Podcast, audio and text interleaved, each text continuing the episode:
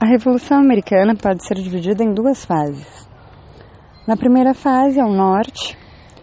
assistiu à captura de Nova York pelos ingleses em 1776, a campanha no Vale do Rio Hudson para isolar a Nova Inglaterra,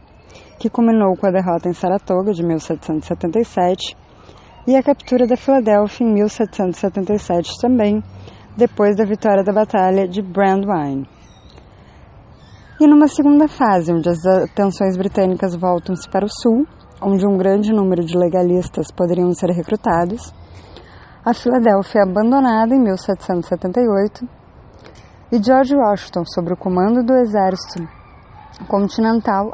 acampa em West Point a fim de ameaçar os quartéis generais britânicos em Nova York. A captura de Charleston, em 1780,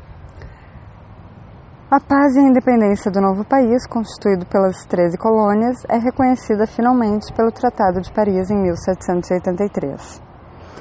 Porém, mais tarde, por volta de 1812 1815, ocorre nova guerra entre os Estados Unidos e a Inglaterra, que acaba por consolidar a independência norte-americana.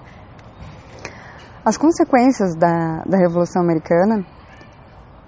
foram uma divisão ainda mais explícita do norte capitalista e do sul escravista,